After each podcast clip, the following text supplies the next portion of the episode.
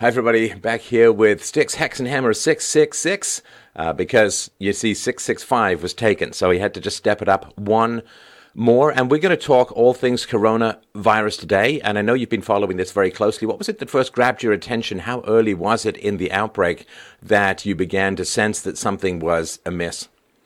Right as it began, because the story started not to make sense very, very early on. And the thing is, and you may have experienced this too, sometimes you get news tips from other places, including from China potentially, or people who have traveled there. And the things I was seeing, people making, claims that there were more cases than expected. I think there were some people that told me that a new virus had broken out even before it was admitted to by the Chinese government. This is why they don't want to be part of the larger internet, I think. And it was clear that something was going on simply by the response being censorship, essentially, in its purest form. Well, it's funny, too, because this is something that Mike Cernovich talked about in the excellent movie called Hoaxed, which everyone should check out at HoaxedMovie.com, and it'll be back out on iTunes in a couple days. This is March 1st, 2020. But I don't think people realize that, people like you and I who've been massaging the tender spots of the internet for these many years, we kind of have a tentacle's reach into the hearts and minds of the world. I don't even know how many contacts who are constantly sending me information to get out on the show. We're kind of jacked in. We have our own sub-intranet of the actual internet, and the amount of information flowing in is considerable. And, of course, we look like just, guys at a studio or wherever you are in your room. But the fact is that we actually have quite a matrix going on of information flow. Yeah, and it's wonderful. I mean, that means that things can get out there ahead of the news cycle, which tends to spin and sanitize everything. Whereas if you or I lie to people or we make mistakes and we don't immediately apologize and do our best, we get dogpiled by people that watch the content because they have the ability to interact directly. If CNN does that, nobody dogpiles them. They'll have the comments closed on their story. And so they don't really, I don't think they really fact check as much as independent content creators at this point do, especially if they've branched out beyond just mainline tech, which is getting kind of screwy anyway. Like if they have an alt tech presence, Discord servers and all of these other things, Zoom and all of these things they use to communicate with people, there's a lot more accountability. Well, that's actually very interesting that you point that out. It hadn't really crossed my mind, so good on you. But thinking of CNN, of course, what happened was, I don't even remember, it was like, early last year, where the whole sort of Covington kids thing happened, and it took them forever to finally end up settling with Nick Sandman for all of this stuff, and holy crap. I mean, that kind of delay means that the energy and the sting of correction is kind of diluted by the passage of time. Whereas you're right, of course, we get this immediate feedback. I mean, the funny thing is, like when I'm doing debates with people, I just did a bunch of debates with lefties just this last week, and I have a chat open. I have a Discord server for supporters of the show, and I'm getting like real-time feedback, and it really is a pretty wired situation. And you're right, especially if they turn off the comments, because, the modern world is a battle between the writers of mainstream media articles and the comments section. They turn that off, and they get nothing. I mean, they get this very slow-walking, maybe possible one-in-a-million legalese response, but that's about it. That's why I think Twitter is starting to fiddle around with the idea of having posts that don't have comments on them, because all the lamestream pundits have probably complained, oh my God, people are fact checking me in real time. And it's like with the Sandman stuff, with the Covington kids, while the story was still breaking, people like you and I were actually getting the video, the raw footage was being sent. I think 10 people sent it to me or more.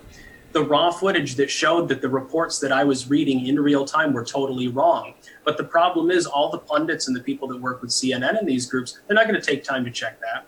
They don't have the time to check that. Even if they have staff, they're getting so overwhelmed, number one. Number two, they're getting their marching orders from some editor, and so they have to bounce back and forth with them. And it actually, ironically, it reminds me of the reason why China didn't respond to coronavirus, because what you had were bureaucrats and doctors bouncing back and forth information before the decision could possibly be made, because of the way communism works, to send it to a higher level. And then it had to bounce back and forth further before Xi Jinping actually knew that there was a problem. So it took them weeks. And then their initial response was, hey, let's, sit back and just censor things. Well, it's funny, too, because people are really invested in our shows. I mean, people, you have your whole clank army and people who make all the jokes and references. And so people are really, really invested. They've, I guess, invested in us being right or at least correcting mistakes. So, you know, everyone has a morning mantra. You know, the morning mantra, you know, I'm smart enough, I'm strong enough, and gosh darn it, people just like me. Well, my morning mantra generally runs along the lines of, don't mess up too badly today. Don't mess up, you know, because, you know, you're walking right to the edge of the Overton window, right to the edge of acceptable discourse. Don't mess up, because people, of course, have invested a lot of time and energy and support in our shows, and so they don't want to see us lose credibility by messing up. So I think of that, and of course I run things through, I had a whole chat before each of my debates for an hour or two with people running through arguments, getting feedback, and I'm sort of aware that, you know, we represent particular communities that are invested in us, and they really care. People don't have that general relationship with places like CNN, where they're invested and they care, and it's like a friend in the living room, so to speak.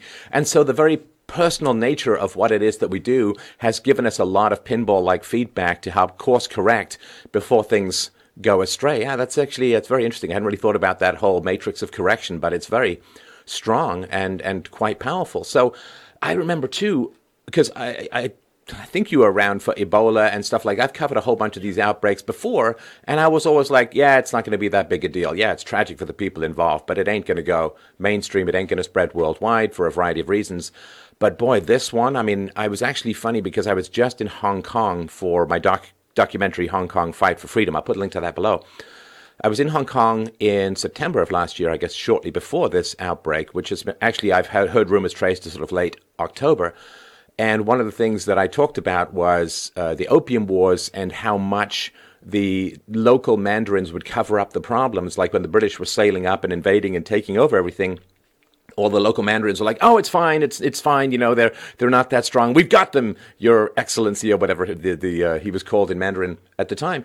This sort of cover-up and this pathological shoot-the-messenger culture that has these kinds of cover-ups occur, I was like, okay, so you've got, you know, a population which, you know, certainly does eat some rather off-the-menu items. There's, you know, this rice farming, which tends to breed a lot of bacteria. There's not the best hygiene habits in the world, not much of a culture of hand washing. You've got the largest human migration happening at the same time, the Chinese New Year, and you've got a communist government in charge of things who's going to cover everything up until it's almost too late to save humanity. And you put all of these things together, and it's like, yeah, okay, yeah, this is the one. This is, unfortunately, all of the evil planets have aligned to make all of this stuff flourish like wildfire. I think the two most concerning things to me so far, number one is the fact that not the death toll. The death toll is at the moment calculated to 3%. Now, you can argue that'd be higher if people didn't get hospital beds, and it probably would be. But it's that in and of itself is an Armageddon. What is really bad is that a fifth of the people, if five people are infected, you got a family, you got ma and pa and three kids, one of them will have serious condition or even be in critical condition if they are all sickened. And that's really, and it knocks people out for 3 or 4 weeks. And that's a fairly average case. So 3 weeks is a fairly average length of time to be sick with this. That's a long time to have viral pneumonia. Can you imagine gasping for breath for 3 weeks and not having a spot in the hospital, you know, with no ventilator or anything else, no medication because there are shortages? Oh, I'm sorry to interrupt, but I just, a friend of mine wanted to bring his kids over yesterday, and he said, you know, my youngest has a cold. Now, I knew it was just a cold. I wasn't concerned about anything else. And I sort of hated to say, man, we got to wait because, I mean, I'm the show. Like, if I get a cold and my voice gets messed up and I got headaches all the time and I'm low energy, it's like, that's kind of significant. And, you know, I'm just a guy with a cast. And so boy, it's a lot bigger when you've got whole manufacturing facilities swamped up with this stuff. Exactly. I think their manufacturing capacity is still only at 85%, and month over month is down considerably. The other major thing is always the possibility of mutation. We saw this with Ebola. Technically, the coronavirus we're dealing with is already a mutation. Now, the thing is, and you're actually right, because like I'm religious about washing my hands. Whenever I go out anywhere shopping or whatever, when I come back, that's the first thing I do. I don't quite understand people that don't do that because I tend to be slightly a germaphobe. But the thing is, it's not even just coronavirus, just, you know, it's just a good idea anyway. Even the common cold can put you down for a couple of days. And it sucks. It sucks to be sick. Now, there is a kind of concordance in history that I was sort of sent by this and looked up to this. So unfortunately, with this cycle of history, it was about 100 years ago that the Spanish flu emerged, and 20 to 50 million died from this disease, and 500 million people were infected. And this was during a time, of course, of much less rampant travel and interaction between countries and cultures. And in the traditional reality that the most moral countries tend to get screwed the most by history, it was only called the Spanish flu because the Spanish government was one of the few Western governments that didn't suppress and censor news of this. But the actual origin, according to, I'll put the links for this below, the actual origin of the Spanish flu was, ding, ding, ding, yes, that's right, China giving its other gifts to the planet once more. And I'm not saying this, I'm not sort of trying to suggest the numbers are going to be the same, but yeah, there is this, I still wrote this tweet this morning, history, same story, just different costumes. It's like, great, China is now delivering another wonderful virus to the world, just like the Spanish flu, and, you know, kind of racist to call it Spanish, not the China flu, and I don't know why it's not called the China flu. This one definitely started in China, but I guess everyone's so PC now, you can't call a spade a spade. But there is this kind of tragic repetition in history that when you start to see it, it just feels like you're, you know, Groundhog Day, but this time with coughing. Well, it's the Kung flu, but I think the Black Plague initially had, as well originated in China. That's right. It swept through China for several years before it managed to escape through the trade lines through the Near East, actually, and enter the Mediterranean basin. This probably happens due to the tropical environment. We've seen the same thing with exotic diseases in Central Africa. The idea that it's bigoted, by the way, to call it exactly what it is. It originated in China. I don't call it the China flu because, I mean, at this point, it's a worldwide pandemic. But to call it that, you know, saying that that's xenophobic, which is the initial reaction of Vox and Huffington Post, as opposed to writing an article about, hey, thousands of people are dying, maybe you should wash your hands. They were focused on what it was being called, and I thought it was surreal. Can you imagine if it had been back during the Spanish flu era? They would have had a problem with the term. They wouldn't have had a problem with the disease. Well, you see, what you got to understand is that it's white privilege when only one, even if only 1% of whites are in the very top, it's all whites. But if the disease actually originates in China, you can't refer to it as a Chinese disease. That's just the reality. Now, as far as... But it is the Trump disease, remember. Huffington Post declares that to be the case. Oh, okay. Let's dive into this one. Oh, good baiting hook in the water, my friend. Oh, I'm all over that like an eel on a piece of sushi, whatever that is. Okay, so this hoax thing is really, really kind of fascinating because now the mainstream media tried to put the new Fine People hoax, the new Russia collusion hoax out just a day or two ago because Trump was talking about... He was at a rally, right? He was talking about how the Democrats are saying that he's flubbed and messed up the whole response to the coronavirus, and he referred to comments that he was messing up the coronavirus response as a hoax, right? And so what happened was they immediately pivoted and shifted to Trump said coronavirus itself is a hoax, and they really, really tried to get that. You could see that coming up and morphing and mutating almost like a virus itself in real time. You could see. It was absolutely fascinating. They were playing, oh, Trump says that the criticisms that he's mishandled coronavirus are a hoax. And then, you know, within a couple of iterations, it's Trump calls coronavirus a hoax. And they really tried to get this one going. I mean, what was it? Was it Brian Williams or someone who had, you know, noted corpulent liar Michael Moore on the show? And Michael Moore with his breathless, I've always said that this is the most dangerous president we've ever seen, but this is far beyond the pale. And so at least we were spared Michael Moore lecturing us about health. But so all of this, they tried to get it going. And I mean, people jumped on this. And it came, of course, initially from conservatives just saying, look, this is just complete lie. This is a complete fabrication. And they seem to be walking it back. I haven't seen much of it this morning. And there even Facebook has put out, if people post this, they put out little things saying, hey, this is factually inaccurate, because I guess calling it a lie and propaganda and disinformation in a presidential race is too strong. And I don't know what's changed. Maybe it's social media, maybe it's, but you know, I did a whole series of videos back in 2016, the untruths about Donald Trump, just pulling apart all the lies about the guy. But this one seems to have both emerged and been decapitated within 24 to 48 hours. And that's actually a pretty good response time for viral disinformation. Yeah, well, I mean, think about it. It's peak Orange Man bad when you have a hoax about the idea of hoaxing. We've never really seen this before. I think the reason that they grabbed this particular bullshit back had less to do with trying to be fair. Like in Facebook's case, it's obvious Zuckerberg's not a huge fan maybe of the Dems at the moment because he sparred with Warren, but he's not a Trump fan or anything like that. And we've got a visitor here, so bear with me for just a moment. I think really what it ends up being about, though, is that they have a better mind for strategy than a lot of Dem strategists, especially the far left, like the Bernie bros and stuff, are so terrible at strategy and optics at this point that I think some in Silicon Valley are literally trying to help them. Now, let's talk about the mortality rate. And somebody, a friend of mine sent me this, the American College of Cardiology Bulletin. And again, I'll put the link to this below. Overall, they say the case mortality remains low at 2.3%. However, the mortality rate jumps to 6% in hypertensive, 7.3% in diabetics, 10.5% in patients with cardiovascular disease, and 14.8% for patients greater than or equal to 80 years of age. And this, they said, notably, the case mortality rate for underlying cardiovascular disease, 10.5%, is greater than in patients with underlying chronic respiratory disease, 6.3%. Now, that is very interesting and, of course, a little terrifying because we're hearing, I mean, I've talked about this, you know, half of Chinese males are smokers, much fewer women, which is probably why it's affecting more men than women. But cardiovascular disease appears to be, according to this bulletin, particularly susceptible to this virus. And that's, you know, we kind of blend all of these mortality rates together. And then there's something thrown in usually about old people being more susceptible. But you know, the cardiovascular thing, the chronic respiratory disease, diabetics, hypertensives, and so on. It is really a slice and dice, and you can't really blend all of this mortality into one. It's like grouping smokers and non-smokers together in lung diseases. I mean, it's not fair. I think some of that might be due to the fact that there is going to be naturally more of those things in the older population simply having been tested for.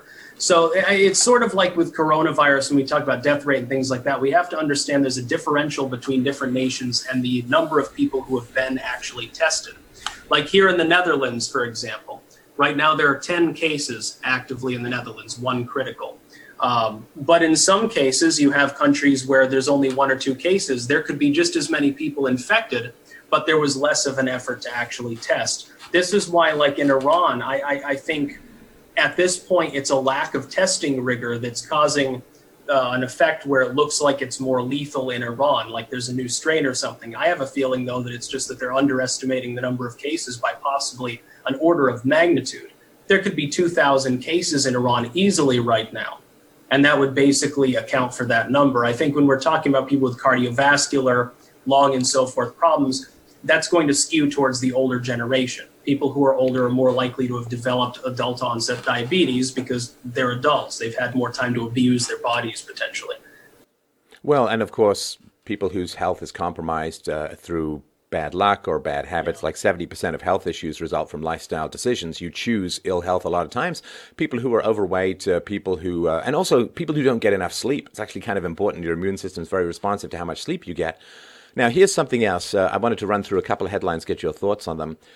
After just 1 week from the outbreak, Northern Italy is already considering expanding its hospital beds capacity because 1 in 11 patients goes into intensive care unit. And that is really, really important. People don't understand how finely calibrated supply and demand is with ICU beds, and any particular rise in anything that sends people to, that's not local, like a bus crashes into another bus or something, anything that's not localized and more generalized, the carrying capacity of the system gets exceeded enormously quickly.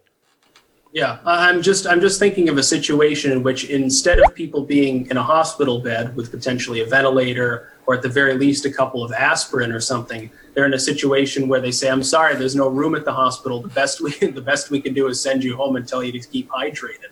And how high the death rate could climb if it's 2 or 3%, which is a pretty good guess of where it is with proper treatment, with proper nourishment in a population that's.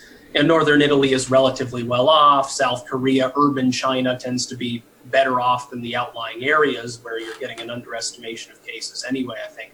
Imagine what it would do to a population that was densely crowded, like if it hits Bangladesh or the slums of Hyderabad or Mysore or something like that. Here's some other numbers that had me, a smidge concerned, and I just wanted to warn all of my lovely Mandarin-speaking friends that they're about to hear some syllable butchering as I run through the names.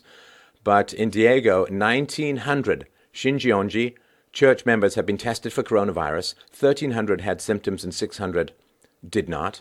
Among those 1,300 with symptoms, 87.5% were confirmed with the virus.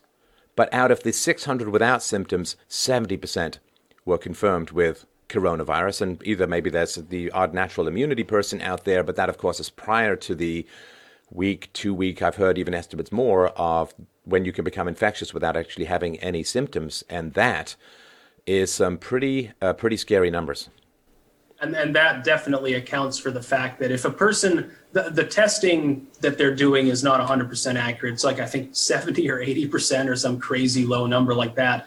The fact is, if you're testing tens of thousands of people, you're occasionally going to get someone who's negative two or three tests in. They send them home because they don't have symptoms, but they're actually infected. They can develop it later. But I mean, apparently, and I saw this in the news, God, it had to have been back in January.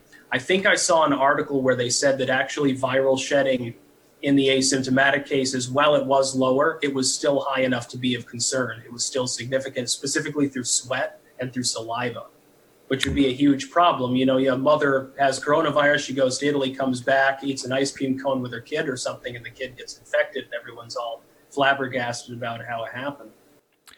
Also, and this is something I reported on some weeks ago, pets may carry the virus. A dog has tested positive for COVID-19. And you have, of course, I'm sure, seen the tragic and horrifying videos of Chinese people destroying pets out of fear of the virus. But, you know, dogs are, you know, you can stay home, but oftentimes your dog is roaming around. You know, if you need to let your dog out because you're sick and the dog has COVID-19, the odds of the dog, you know, peeing, licking, sweating, shedding, God, and being petted by other people when it's out there roaming around, that also seems to be kind of a jetpack on the spreading situation. Yeah, well, cats don't seem to be able to get the coronavirus, so yeah, Yana here is very happy. I'm actually holding her up at the moment. The thing about dogs is that I believe that in the test involving the canine, it was a weak positive.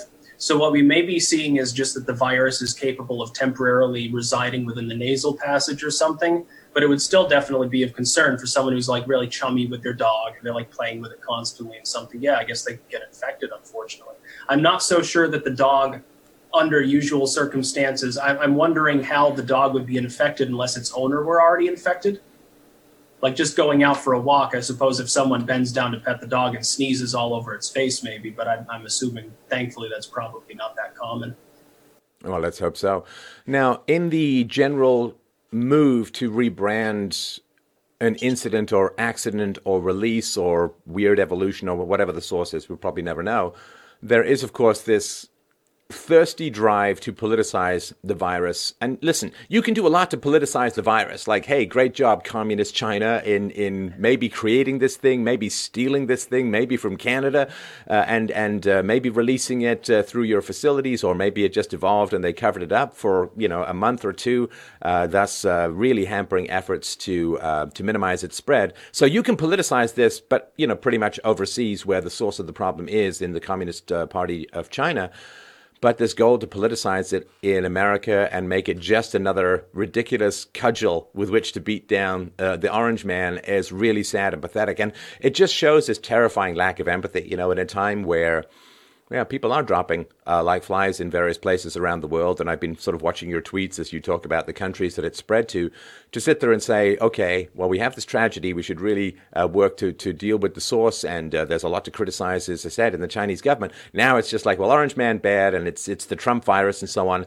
But Tulsi Gabbard, who, you know, not somebody I have a huge amount of respect for, although she seems to have a pretty good workout regime, but she tweeted this. She said, #CoronavirusUSA is a tragic legacy of John Bolton's reckless agenda. In 2018, he closed NSC's global health security and forced out Rear Admiral Ziemer, leaving the White House without a pandemic response team to act in a timely manner to protect our people. And John Bolton is like, you know, the old Seinfeld show, Newman! It's like, Bolton! That cheese grating, soup straining, mustachioed psycho is back in the news. This time he's not driving for war, but, you know, this guy is like this, leaves this trail of tears and disaster everywhere he goes. Well, Bolton's nuts, but I'm wondering exactly what a pandemic response team would be able to do. So far, the only main outbreaks we have in the U.S. are the Kirkland case, actually, now in Washington State, our first death in the United States. That one, though, it appears that a nurse, I guess, visited Italy or something and came back and was working in an old folks' home, which is basically, you know, basically biological warfare at that point. She should definitely lose her job over that. And then a handful of other cases. But until literally the other day, there really weren't any active cases for the most part to speak of. The response in the United States, considering the population and the amount of travel, has been pretty good, I think.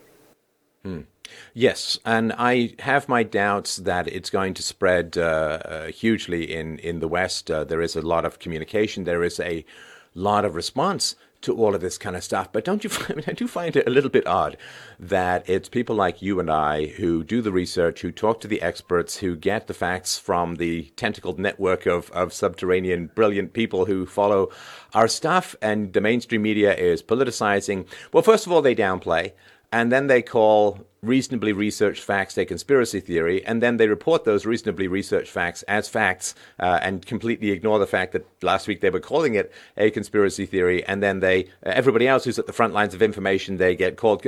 Why is it coming down to you and I and like 20 other people in the world to tell the facts about this kind of stuff when think of the amount of money and resources that these guys have in the mainstream media?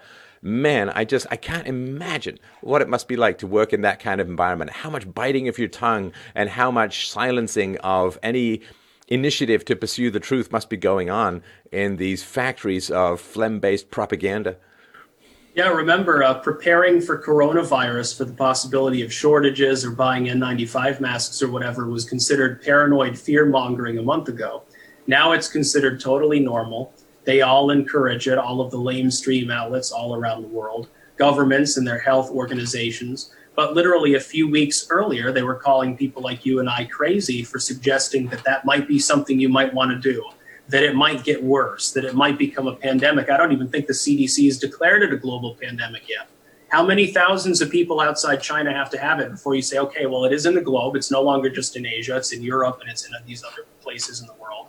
It's encompassing thousands of people. We've got thousands of new infections a day. How is that not a pandemic? And how is it not something that should be responded to? People have to understand that even just an economic downturn can cause problems that they should prepare for. They don't need to build a bunker. They don't need to have, now they should, because they should have a ham radio and a gun and things like that if they can, because they're cool, but they don't need those things. But having a little bit of food on hand, it's not paranoid to lay in an extra can of beans and a can opener.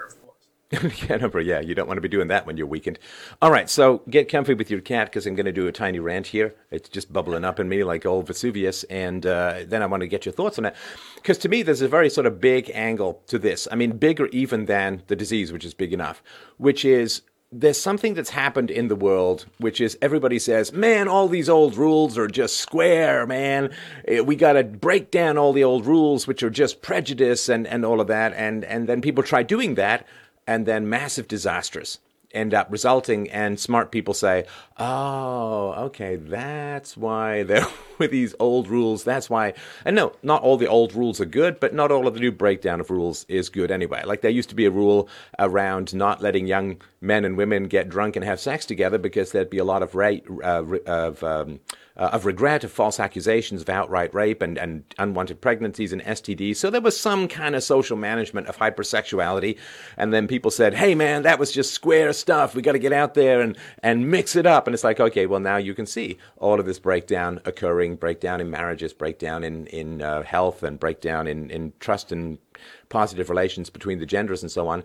And in the 60s, they all got together and said, hey, you know, soap is just a bourgeois construction. Let's have a commune where everyone shares everything and we don't bother washing because, you know, washing is just something that's put out by the soap manufacturer so they can profit off your germophobia. No offense. And then, of course, they all got together in their hippie communes. They all got sick. They all got scabies. Like, oh, that's why we have soap. That's why we have some, you know, personal boundaries around us. Now, this pandemic, or this spread of this illness, what it does, of course, is it reminds people why some reasonable borders might not be the worst thing in the world. Why it's not necessarily a terrible thing to, have the majority of your pharmaceutical manufacturing take place actually inside your borders where you can control the health and productivity of the economy as a whole. And this idea that getting rid of borders is sort of whole globalist project where they say, we're going to achieve diversity by making everyone exactly the same, like some fashion designer saying, we'll achieve fashion diversity when everyone dresses like they were in Star Trek, the first generation. And this whole globalist project, when people are saying, those countries that put up their borders, like Russia closing 2,300-mile border with China, Russia's got almost no infection. So maybe borders, there was some reason why they were around, some reason why they were enforced. And if this kind of spread of illness reminds people why border security might not be the worst thing in the world, that goes very much against this sort of globalist agenda of erasing borders, mixing all cultures together until there's nothing left of anyone who's individuated. And I think that's one of the reasons why the mainstream media has a relationship to this illness that is fundamentally and pathologically ideological rather than factual. Yeah, absolutely. Disease spread has definitely been promulgated in part by globalism. Now, there's the positive and negative side of this. The idea that people should be able to travel and see other cultures, that they should be able to buy things from other places, I think is completely positive. The problem is that what we've got is a situation now where if you challenge any iteration thereupon by corporations usually, saying that they should be able to do whatever the hell they want, they should be able to control things internally, that they should be able to bring in whatever form of migration that they need for their cheap industry, you're called a bigot. Well, obviously that's not the case, and it does help to spread disease to some degree. I think another thing, you're definitely right about certain groups of people. It's like, and I don't know about your specific feelings about vaccination, but I'm assuming that you don't have like the completely free range mentality, like, basically chew a root in order to feel better. I'm a big fan of not dying of smallpox and not having my face ravaged, Brian Adams style by smallpox. And the eradication of smallpox was one of the great modern advances of medicine and so on. I mean, I my sort of personal thoughts, which are obviously completely or relatively uninformed, boy, there seems to be a lot of vaccinations going on, and that does seem to be quite a strain to put on a young immune system. I am somewhat concerned that in America, legal action in response to problems arising from vaccine appears to be virtually impossible to mount because of specific laws or precedents that were passed. So I do have some concerns. Overall, I love the idea of vaccinations. Hair of the dog that bit you cures the potential hangover, so to speak. But like all things that start with good intentions and generally out of the free market, it gets politicized, and then the good drains out of it and the bad sweeps into it, and you end up with something very different from where you started. I would agree, and the basic point would be this, though. There are some people who take that mentality questioning, do we need 200 vaccines? And then they throw out the baby with the bathwater, and they say, coronavirus isn't a problem, go lick doorknobs. And really, I hear that from people. There are even people that are on the right at this point that do that, but that tends to be a fairly left-leaning sort of proclivity. I've noticed that it's like a lot of Bernie fans. They're like, we don't need these vaccines. The pharmaceutical industry is evil. And it's very, very interesting to see, actually, considering that these people usually have just gotten through telling you you're a science denier because you're not morbidly worried about glaciers melting. Oh, it's so funny. Yeah, I think one of the second or third videos that I did, and this would be back in, 2006. Oh, Lord, time flash. I don't really think we have a lot to worry about in the short run based upon global warming. And I sort of went through all the reasons why. And, it was 14 years ago. Whatever you think in terms of the long term, I was right about all of that stuff. Manhattan isn't underwater. Al Gore isn't broadcasting from his underwater home by the sea. Neither is Barack Obama, who just bought, as you know, something in Martha's Vineyard right by the water level. And so it is one of these situations where, people just seem to be right kind of consistently based on principles. And the other thing that seems to happen as well is that the causes of these disasters, and the disaster from coronavirus in the West, to me, is not going to primarily result or even top five result from the death count, again, with due sensitivity to how tragic and awful it is for the individuals involved. It is things like the fact that the vast majority of antibiotics and other medications are manufactured outside the USA, a lot of times in China. Now you sort of say, okay, well, what's the problem with this? It's free trade. It's free trade. It's like, but it's not. It's not free trade, because the reason why everything was off-sourced to China, everybody knows this. Why did manufacturing leave? Everybody knows this in Canada after the North American Free Trade Agreement. Everybody knows this in America who studied the issue with any reasonable objectivity. Manufacturing didn't just disappear to China because Chinese workers get paid a lot less. It disappeared because the regulatory burden and the union burden and all of that stuff that happened in America and other places in the West became so on the environmental side assessments, the OSHA, the, you know, hey, I'm all for protecting the jobs and health and safety. Sorry, I'm all for protecting the health and safety of workers, but not to the point where they can't get medicine in 20 years because all the manufacturing went overseas to a communist dictatorial regime that seemed to foster illness in its environment like an obsessive psycho-social killer researcher with a petri dish from hell. So there is no genuine safety and security in this world, and trying to flee to that ends up with you in the black cloak of tyranny. But the reason why everything fled overseas was this hyper-regulation, interference with free trade, free relations, the free market in the West. And now we're sort of seeing the price of that. And when you start to talk to people about root causes, you know, I can see their eyes just kind of glaze over. It's like, yeah, but we have an emergency now to deal with. And it's like, but all we do is constantly jump from these emergencies to emergencies without ever dealing with root causes. Now, of course, manufacturing is going to start coming back to America, to other places in the West, because China is slowing down, the supply chain is crapped out, and people do need their medicines. So there is going to be a resurgence, and nobody's going to look at root causes, and nobody's going to try and deal with those root causes. It's all just playing whack-a-mole, and it's kind of frustrating. Yeah, I'm optimistic that over the next decade or two, there will be more of a backlash against the worst effects of globalism. What I would say, though, is you know, coronavirus or anything like it causing that. How many people have to die before people realize that we've been doing the wrong thing? See, the problem is that this epidemic is literally only an epidemic because of the centrality of a far-left economic system in the first place that looks out for its own money interests. And this isn't, the Chinese government didn't decide to say, well, we just don't think this virus exists. We think these people are provocateurs, so we're going to censor them on WeChat or whatever. They didn't say that. They immediately got worried and they said, well, we're just going to hope this will be like SARS or something that's not highly transmissible. Some people might die, yeah, but we can always quarantine it later if it becomes a problem. But we would rather just pretend it doesn't exist, hope that nobody notices it exists so we don't have to do anything, and they just assume it's a bad flu year. And then, you know, they won't have to worry about an economic downturn. It's very, very funny when people who are very pro-globalist, who tend to be far left, endorse this sort of basic policy. It's very funny when they actually like that kind of centrality. Well, I mean, this gives me a bit of a facial tic, so I'll try to manage my deep emotional response. But, you know, you've probably heard a million times about how the Europeans came to North America and infected the locals consciously with smallpox blankets, blah, blah, blah, which is all just a bunch of propagandistic Marxist garbage. There wasn't even a germ theory till the late 19th century. There's one letter that suggested it potentially, that there's no evidence it was ever carried out.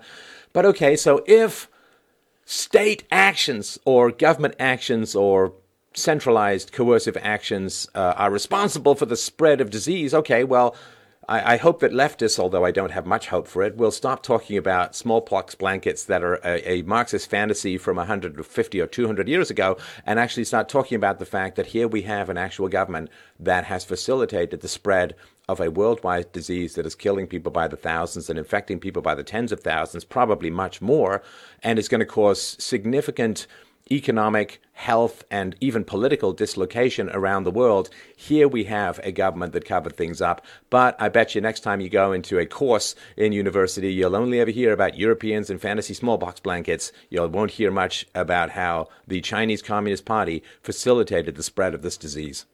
Oh, if it's covered at all, it'll have an Orange Man Bad section talking about the U.S. response and how Trump should have known better. He should have been prescient enough to warn the Chinese, but he didn't because he's racist and hates Asian people. That's probably about what it would say. Oh, yeah. Well, that's going to lead us. We'll wrap it up here. That's going to lead us to our next topic, which is Bernie Sanders proudly pointing out that the majority of his donors are teachers. Oh, that's just great for the next generation, isn't it? All right. Well, listen, thanks very much. Just give people your vital statistics on the web if you can. Make sure they can find your erudite conversations. Yeah, they can look up Sticks, Hex, and Hammer. I'm on all sorts of websites, or tarlwarwick.net. And if they can spell that, then definitely, you know, upper IQ. It's really nice to have that kind of filter. Yeah, it's like the silent X in my last name. Can you find me? Yeah, like mainstream media articles this recently would just expel my name wrong in half of them. Anyway, thanks a lot for the chat. Enjoy your, I guess, evening in your local environment. And I guess we'll chat again soon as we can wrestle all of the great challenges of our differing time zone, which is like kind of our IQ test for getting together. But yeah, thanks. Appreciate the conversation. Very much enjoyed it. Hopefully I don't get coronavirus. It is here in Demon, actually. Oh, well, stay safe, stay indoors, and breathe through your cat. I believe that's the takeaway from this conversation. All right, thanks, man. Have a good one.